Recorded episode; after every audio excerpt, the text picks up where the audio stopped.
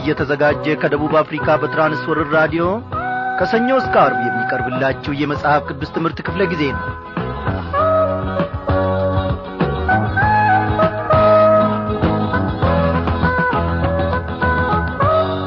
ክቡራን አድማጮቼ እንደምን አመሻችሁ? ባለፉት ቀናት ሁሉ እግዚአብሔር አምላካችን ምንም ነገር ሳያስቀርብን እነሆ ካለፉት ነቢያትና አባቶች አኳያ አንጻር እግዚአብሔር ለሕዝቡ የተናገረውን እግዚአብሔር የገሠጻቸውን እግዚአብሔር የመከራቸውን ነገር ዛሬም ደግሞ ጌታ መንፈስ ቅዱስ ለትምህርታችን የሆነን ዘንድ አዘጋጅቶልን እነሆ እየተማርን በእምነታችን እየጐለበትንና እየጠነከርን ለዚህች ለተወደደች ምሽት ደርሰናል። እግዚአብሔር ለዘላለም ይክበር ይመስገን ጌታ ወገኖቼ እኔና እናንተን ለመፈወስ እኔና እናንተን ከጠመምንበት መንገድ ለመመለስ የሚያቅተው ምንም ነገር የለም። እኛ ፈቃደኞች ሆነን ከተገኘን ማለት ነው። እግዚአብሔርን ምን ይሳነዋል? እነሆ እርሱ ታላቅ ነው። በሥራውም ጥበበኛ አዋቂ ይሄ ቀረለት የማይባልለት አምላክ ነው። አቻና ኩያ የሌለው ወገኖቼ ድካም ሊኖርብን ይችላል ሰንፈን ሊሆን ይችላል። ጌታ ሆይ እባክ ድካሜን ከላይ ላይ አንሳና እነሆ ሕይወቴን ደግሞ ገላልጠ በምን ዐይነት ሁኔታ እንዳላሳየኝ ማለት ታላቅ አዋቂነት ነው። ምናልባት ዕድሜ በመቁጠራችን በጌታ ቤት እንመካ ይሆናል። ምናልባት ትላንትና ቤተ ክርስቲያን ሄደን ወይም ደግሞ በአንድ ስፍራ የጸሎት ቡድን ባለበት ስፍራ ተገኝተን ተባርከንም ሊሆን ይችላል ስለዚህም ደግሞ የዛሬው በረከት የዛሬው የጸጋ ሙላት ደግሞ ነገም ያስፈልገናልና ከአሁን በኋላ ትላንትና ተባርክ ያለውና ሌላ በረከት አያስፈልገኝም ልንል አንችልም። እግዚአብሔር የዚህን ዓለም ነገር የሰይጣንን ሐሳብና ክፋት ሁሉ እንድናሸንፍ በየጊዜው ወደ እርሱ እንድንቀርብ ደግሞ ፈቃዱ ነው። ሰለቸኝ ደከመኛ አይልም ድካማችንን ጌታ ሆይ ከላያችን ላይ አንሳ። አጥርተን መመልከት ያቃተንን ነገር ደግሞ እነሆ አጥርተን መመልከት እንድንችል እባክ አንተ በእጆች ዳሰን እንበለው።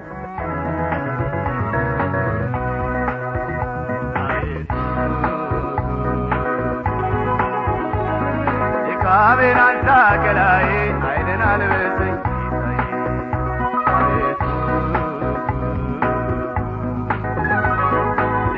ድካሜን አንሳ ከላይ ኃይልን አልበሰኝ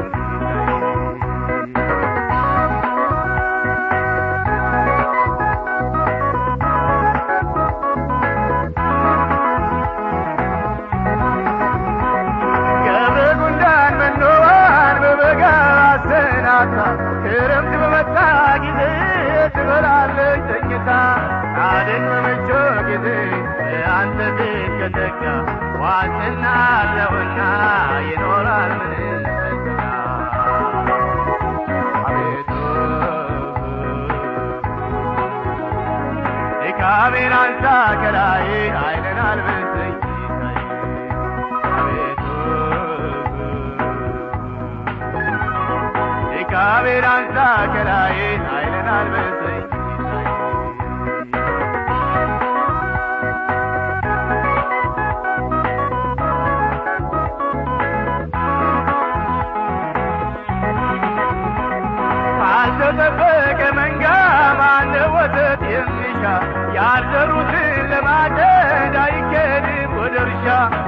ጥያቄ በመጣ ጊዜ የእምነት እንዳይከዳይ ዛሬ ቀን ሳለ ጌታ ፈቃድ ከልበት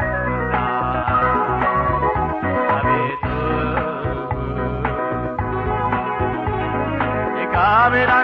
ከላይ ኃይልን አልበሰኝ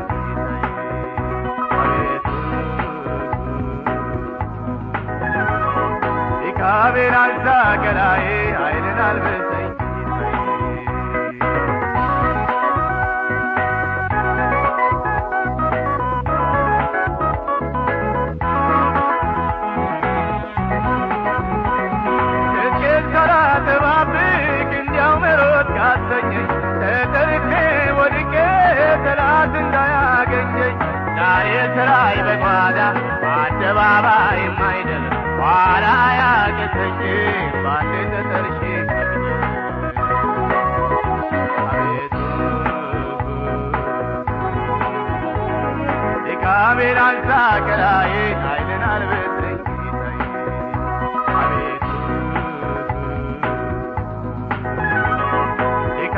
ከላዬ ኃይልን አልበሰኝ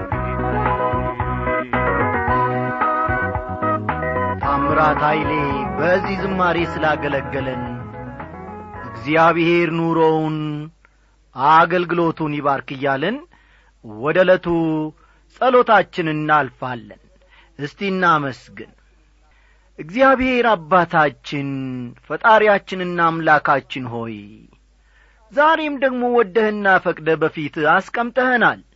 እያንዳንዳችን ይህንን ዕድል ያገኘነው ከአንተ የተነሣ ነው።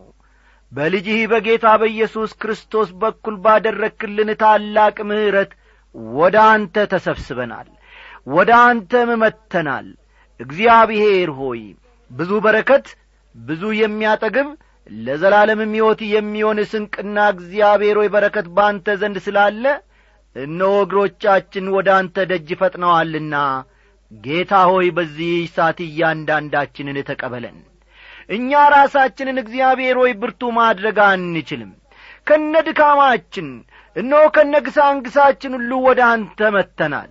በዛሬቱ ቀን እንኳን እግዚአብሔር ሆይ የዋልንበትን ድካም አንተ ታውቃለ በፊትህ ደግሞ መልካም ያላደረግነውን በመልካም ሁኔታ በመልካም ሐሳብ በፊትህ ያልተመላለስንበትን ጌታዬ ሆይ ልብና ሕይወታችንን ትመለከታለ ጌታዬና አምላኬ ሆይ አንተ እስከ አጥንታችን ፍላጭ ድረስ ገብተህ ደግሞ ሐሳብን ትመረምራለ በእውነት ጌታ ሆይ የምንመካበት የምንኰራበት እነሆ እኔ እንደዚህ ዐይነት ክርስቲያን ነኝ ብለን አፋችንን ወይም አንደበታችንን ከፍተን በፊት መናገር እንኳን አንደፍርም እግዚአብሔር ሆይ ድፍረታችን ኀይላችን ብርታታችን ዕውቀታችንና መመኪያችን አንተ ነህና እናመሰግንሃለን።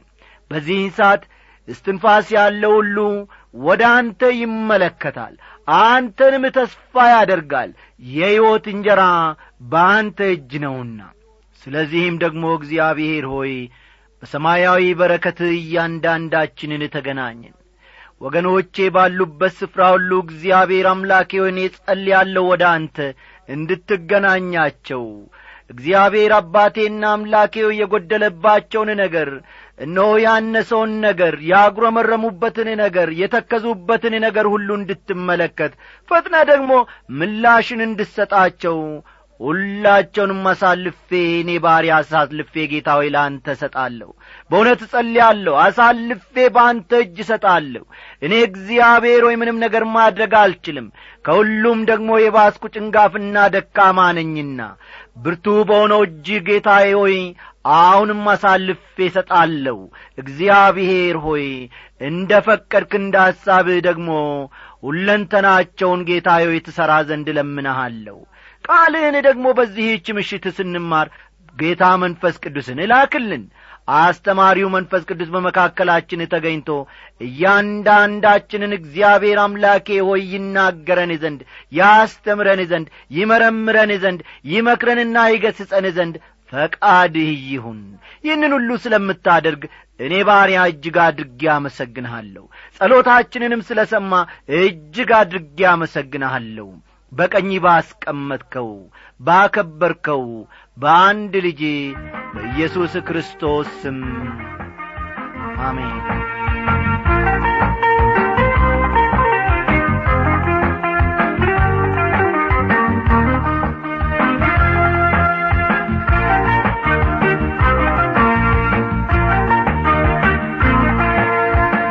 እግዚአብሔር አምላካችን ወገኖቼ ልመናችንን ሰምቶአል አሜን ማለት እነሆ እንደ ለመነው ደግሞ መቀበል ያለብን።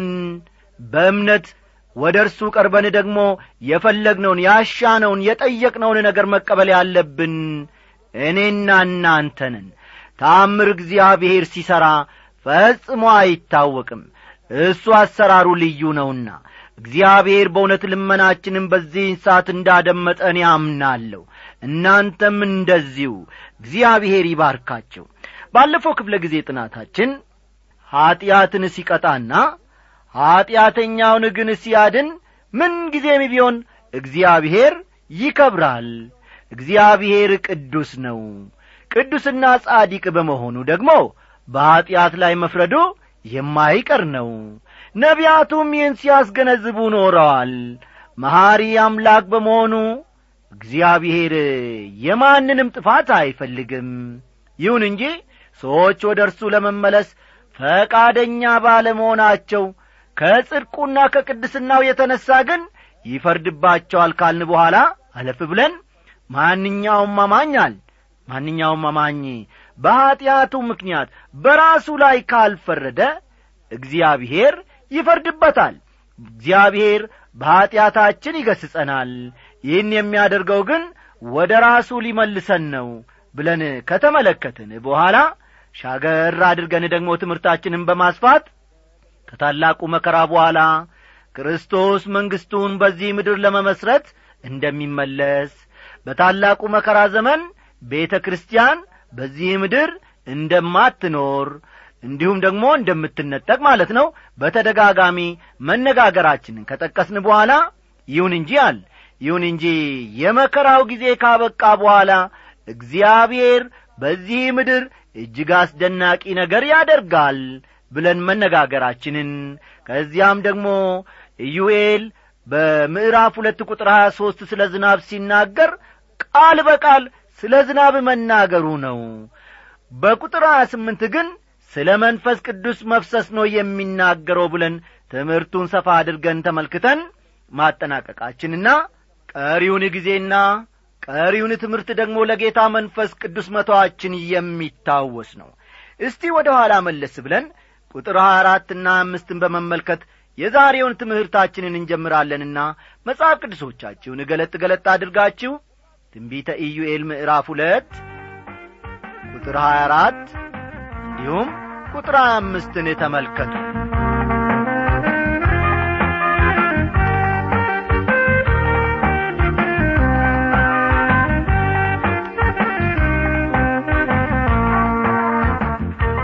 ወገኖቼ አውድማዎችም እህልን ይሞላሉ መጥመቂያዎችም የወይን ጠጅንና ዘይትን አትርፈው ያፈሳሉ።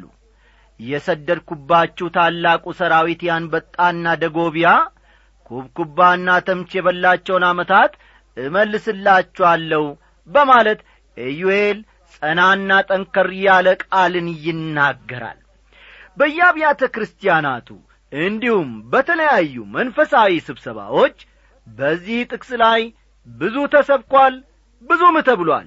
እንደ እውነቱ ከሆነ ግን መንፈሳዊ ምሳሌነት ስላለው ለሕይወታችን የሚሆን መልእክት ይኖረዋል። ልብ በሉ ይህ ቃል ለሕይወታችን የሚሆን ጠንከር ያለ መልእክት ይኖረዋል። ራእይ ምዕራፍ አንድ ቁጥር አምስት እነሆ ሁሉን አዲስ አደርጋለሁ ይላል። ይህን ሲል ስለ አዲሲቱ ኢየሩሳሌም እየተናገረ መሆኑን ከአውደ ምንባቡ መመልከት ይቻላል። በክርስቶስ አምነው የዳኑ ሁሉ መኖሪያቸው እዚያ ይሆናልና ጌታ ራሱ እንባዎችን ካይናቸው ያብሳል ይላል። እንደሚታወቀው በዚህ ዓለም እንባና ሰቆቋ ሞልቷል። ሁሉን አዲስ የሚያደርግበት ዘመን ስለሚመጣ ጌታን ወገኖቼ እጅግ ልናመሰግነው ይገባናል። የእናንተን ባላውቅም በበኩሌ በዚህ ምድር ኑሮዬ በጣም እርካታ የለኝም። እውነቴን ነው የምላችሁ። መስበክ የምፈልገውን ዐይነት ስብከት ገና እኔ አልሰበኩም። መሆን የሚፈልገውን ያክል ጥሩ ባልማ አይደለውም አው ስታመም ሚስቴ አብራኝ ትንቈራጠጣለች ይህንን ባለፈው ምሽት ክፍለ ጊዜ ጥናታችን ነግሬያችኋለሁ። ያኔ ለመጀመሪያ ጊዜ ስንገናኝና ከወይዘሮ የምሥራች ጋር ማለቴ ነው አብረን ጊዜ ስናሳልፍ የነበረውን መልካሙን ጊዜ ደግመን ደጋግመን እናነሳለን እናስባለን። ስለዚህም ራእይ ምዕራፍ ሀያ አንድ ቁጥር አምስትን የምወደው ያለ ምክንያት እንዳልሆነ ትረዱኛላችሁ ብዬ አስባለሁ። እነሆ ሁሉን አዲስ አደርጋለሁ ይላል። ያኔ እንደ አሁኑ ስህተትና ድካማ አይኖርም ሕማምና ሞት ያን ጊዜ አይኖርም። ያኔ ወዳጆቼ ውጣ ውረዱ ያበቃና የተሟላ እርካታ ይኖረናል። እግዚአብሔር ለዘላለም ይክበር ይመስገን። ዛሬ በብዙ ነገር ልናጉረመርም እንችላለን። ዛሬ በአንድና በአንድ መቶ አንድ ነገሮች ልባችን ከብዶና ተክዘን ልንሆን እንችላለን እስቲ ሁሉን ወደሚችለው ወደ ኢየሱስ ክርስቶስ እጅ እንመልከት። አዎ ቁጥር ሀያ ስድስትና ሰባትን ደግሞ አለፍ ብለን እስቲ እንመልከት። ብዙ መብል ትበላላችሁ ትጠግቡም አላችሁ። ከእናንተም ጋር ታምራት የሠራውን የአምላካችሁን የእግዚአብሔርን ስም ታመሰግናላችሁ።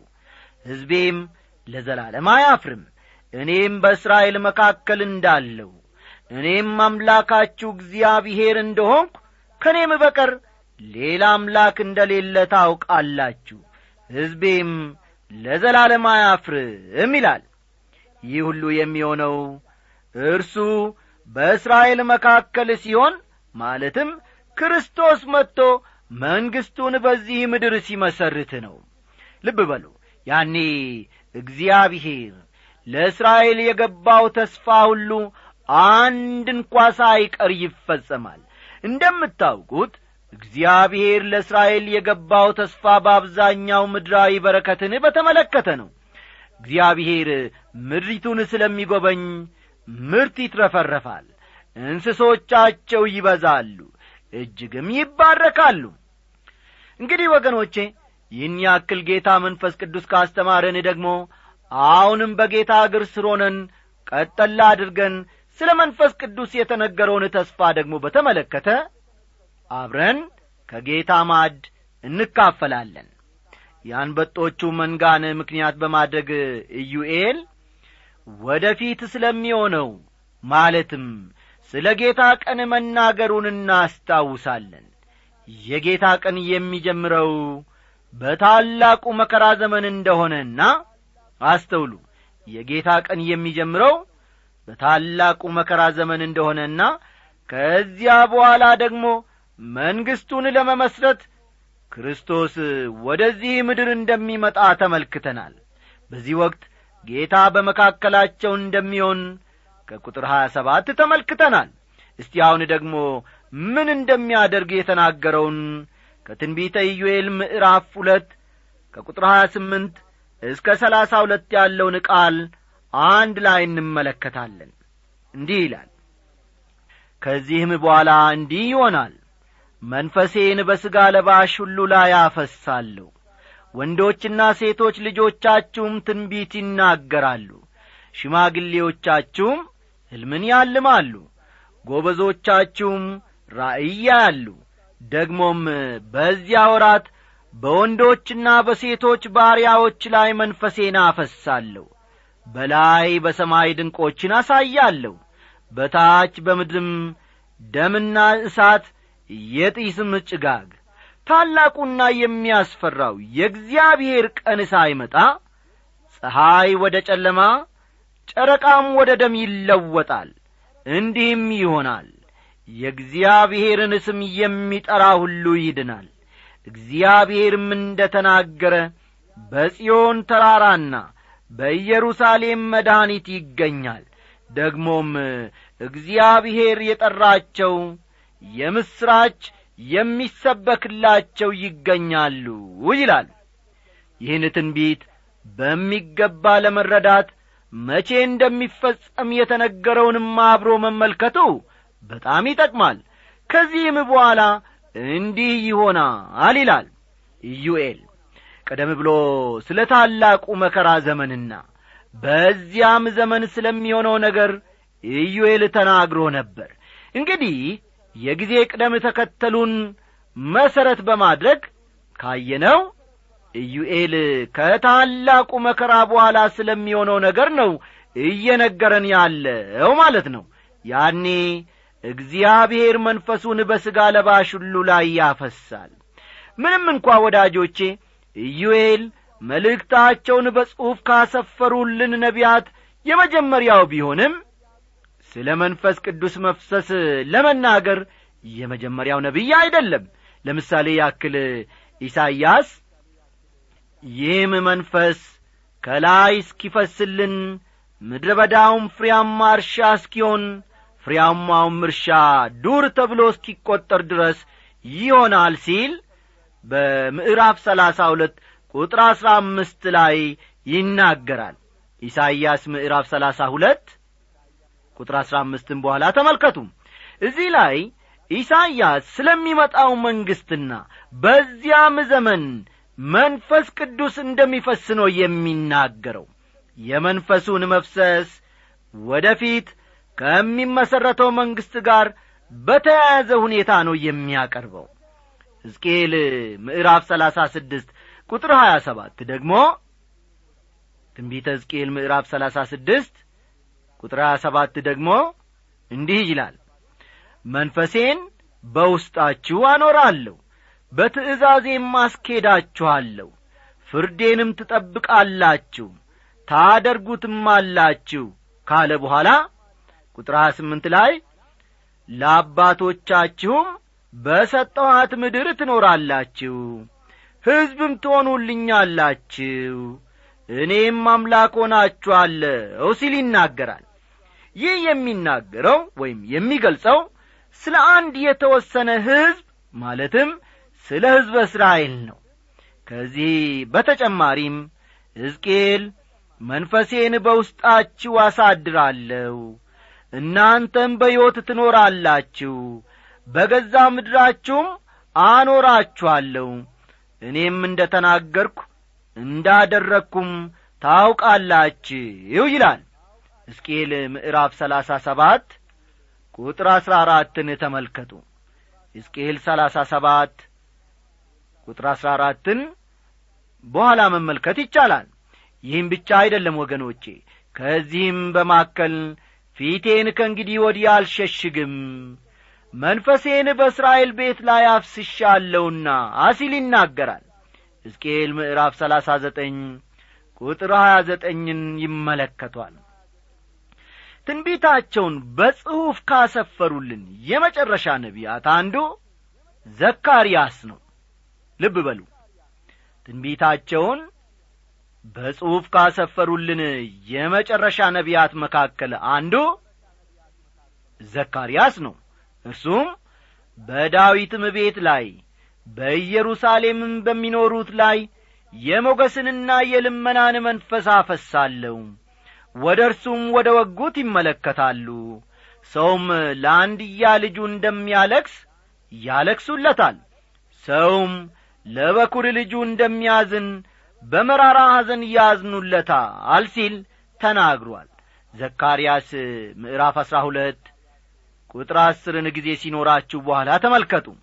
ዘካርያስ ምዕራፍ አሥራ ሁለት ቁጥር አስር። ኢዩኤል ደግሞ አሁን እየተነጋገርን ያለነውን ምንባብ ሲያብራራው እንዲህ አለ። እንዲህም ይሆናል የእግዚአብሔርንም ስም የሚጠራ ሁሉ ይድናል።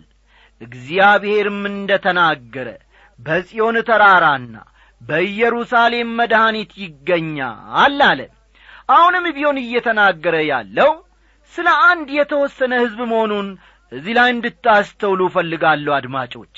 ታዲያ እንዲህ ከሆነ በባለ አምሳ ቀን በሰማነው ስብከት ጴጥሮስ ይህን ጥቅስ እንደ ማስረጃ ለምን ተጠቀመበት የሚል ጥያቄ እንደሚነሣ አስተውላለሁ ወይም ደግሞ አውቃለሁ። ትንቢቱ ሙሉ በሙሉ በዚያ ቀን ተፈጽሟል ማለት ነውን የሚለውም ጥያቄ እዚህ ላይ ታክሎ ወይም ደግሞ ቀጠላ አድርጎ ሊመጣ ይችላል። መልሱ ግን በፍጹም እንደዚያ ማለቱ አይደለም የሚል ይሆናል። በባለ አምሳ ቀን መንፈስ ቅዱስ በደቀ መዛሙርቱ ላይ በወረደበት ጊዜ እዚህ ላይ አስተውሉ። በባለ አምሳ ቀን መንፈስ ቅዱስ በደቀ መዛሙርቱ ላይ በወረደበት ጊዜ ከመላው የሮም ግዛት ወደ ኢየሩሳሌም ለመጡ አይሁድ ተናግረዋል እያንዳንዱ ሰው መልእክቱን በገዛ ቋንቋው ሰምቶ ነበር። በልሳን ሲናገሩ የሰሙ ብዙዎች ሰዎችም ቢያምኑም አንዳንዶች ግን አዲስ የወይን ጠጅ ጠጥተው ሰክረዋል በማለት በደቀ መዛሙርቱ ላይ አፌዙ ታዲያ ያኔ መልስ ለመስጠት የተነሣው ጴጥሮስ ነበር። ድምፁንም ከፍ አድርጎ እንዲህ ሲል ተናገራቸው። አይሁድ በኢየሩሳሌምም የምትኖሩ ሁላችሁ ይህ በእናንተ ዘንድ የታወቀ ይሁን። ቃሎቼንም አድምጡ። ለእናንተ እንዲመስላችሁ እነዚህ የሰከሩ አይደሉም። ከቀኑ ሦስተኛ ሰዓት ነውና በማለት ተናገረ። የሐዋርያት ሥራ ምዕራፍ ሁለት ቁጥር አሥራ አራትና አሥራ አምስትን መመልከት ይቻላል ገና ጠዋት ስለሆነ እነዚህ ሰዎች አልሰከሩም ሲል ጴጥሮስ ጠንከር አድርጎ ተናገረ። ንግግሩንም በመቀጠል ይህ በነቢዩ በኢዩኤል የተባለው ነው ሲል አክሎ ተናገረ። እንደሚታወቀው ወገኖቼ የባለ አምሳ ቀን አስደናቂ ነገር የተደረገበት የደስታ ቀን እንጂ የመከራ ቀን አልነበረም። ውድ አድማጮቼ አውደ ምንባቡን በሚገባ አንብበን ቢሆን ኖሮ የኢዩኤል ትንቢት ሙሉ በሙሉ በባለ አምሳ ቀን ተፈጽሟል የሚል አቋም አይኖረንም ነበር። ጴጥሮስም ቢሆን ለእነዚያ ፌዘኞች መልስ ለመስጠት የኢዩኤልን ትንቢት እንደ መግቢያ ጠቅሶ ተናገረ እንጂ ተመልከቱ እዚህ ላይ። ጴጥሮስም ቢሆን ለእነዚያ ፌዘኞች ሰዎች መልስ ለመስጠት የኢዩኤልን ትንቢት እንደ መግቢያ ጠቅሶ ተናገረ እንጂ ኢዩኤል የተናገረው ሙሉ በሙሉ ተፈጽሟል አላለም። ይህ ሊሰመርበት ወይም ደግሞ ሊተኰርበት የሚገባ ጠቃሚ ሐሳብ ነው። በባለ ቀን ዋነኛ የጴጥሮስ ስብከት ርዕሰ ጉዳይ የኢየሱስ ክርስቶስ ትንሣኤ ነበር። ይህንንም ለማስረዳት ከመዝሙር አሥራ ስድስት ከቁጥር ስምንት እስከ አስር ባለው ስፍራ ስለ ጌታ ኢየሱስ ክርስቶስ ትንሣኤ የሚናገረውን ክፍል ጠቅሶ ተናገረ። ይህን ኢየሱስን እግዚአብሔር አስነሣው። ለዚህም ነገር እኛ ሁላችን ምስክሮች ስለዚህ በእግዚአብሔር ቀኝ ከፍ ከፍ ብሎአልና የመንፈስ ቅዱስን የተስፋ ቃል ከአብ ተቀብሎ ይህን እናንተ አሁን የምታዩትንና የምትሰሙትን አፈሰሰው ሲል ተናገረ የሐዋርያት ሥራ ምዕራፍ ሁለት ቁጥር ሰላሳ ሁለትና ሰላሳ ሦስትን ይመለከቷል።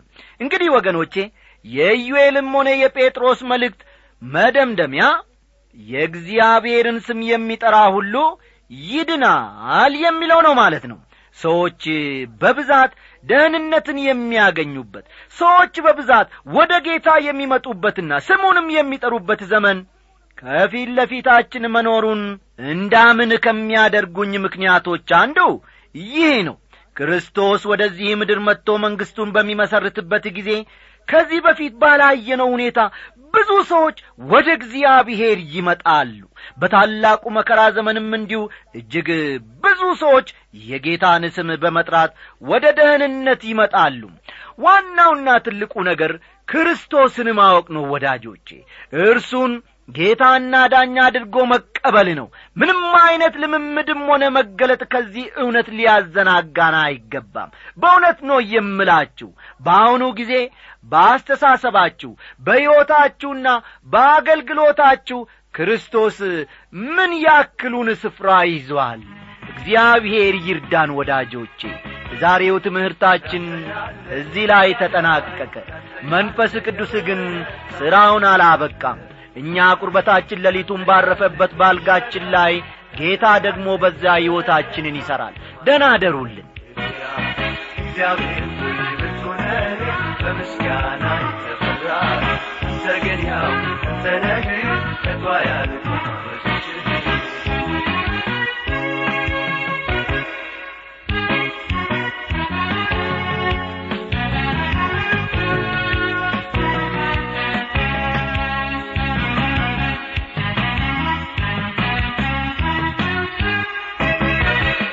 ለዘላለም አልጥልም ትምራለህ ዳግመኛ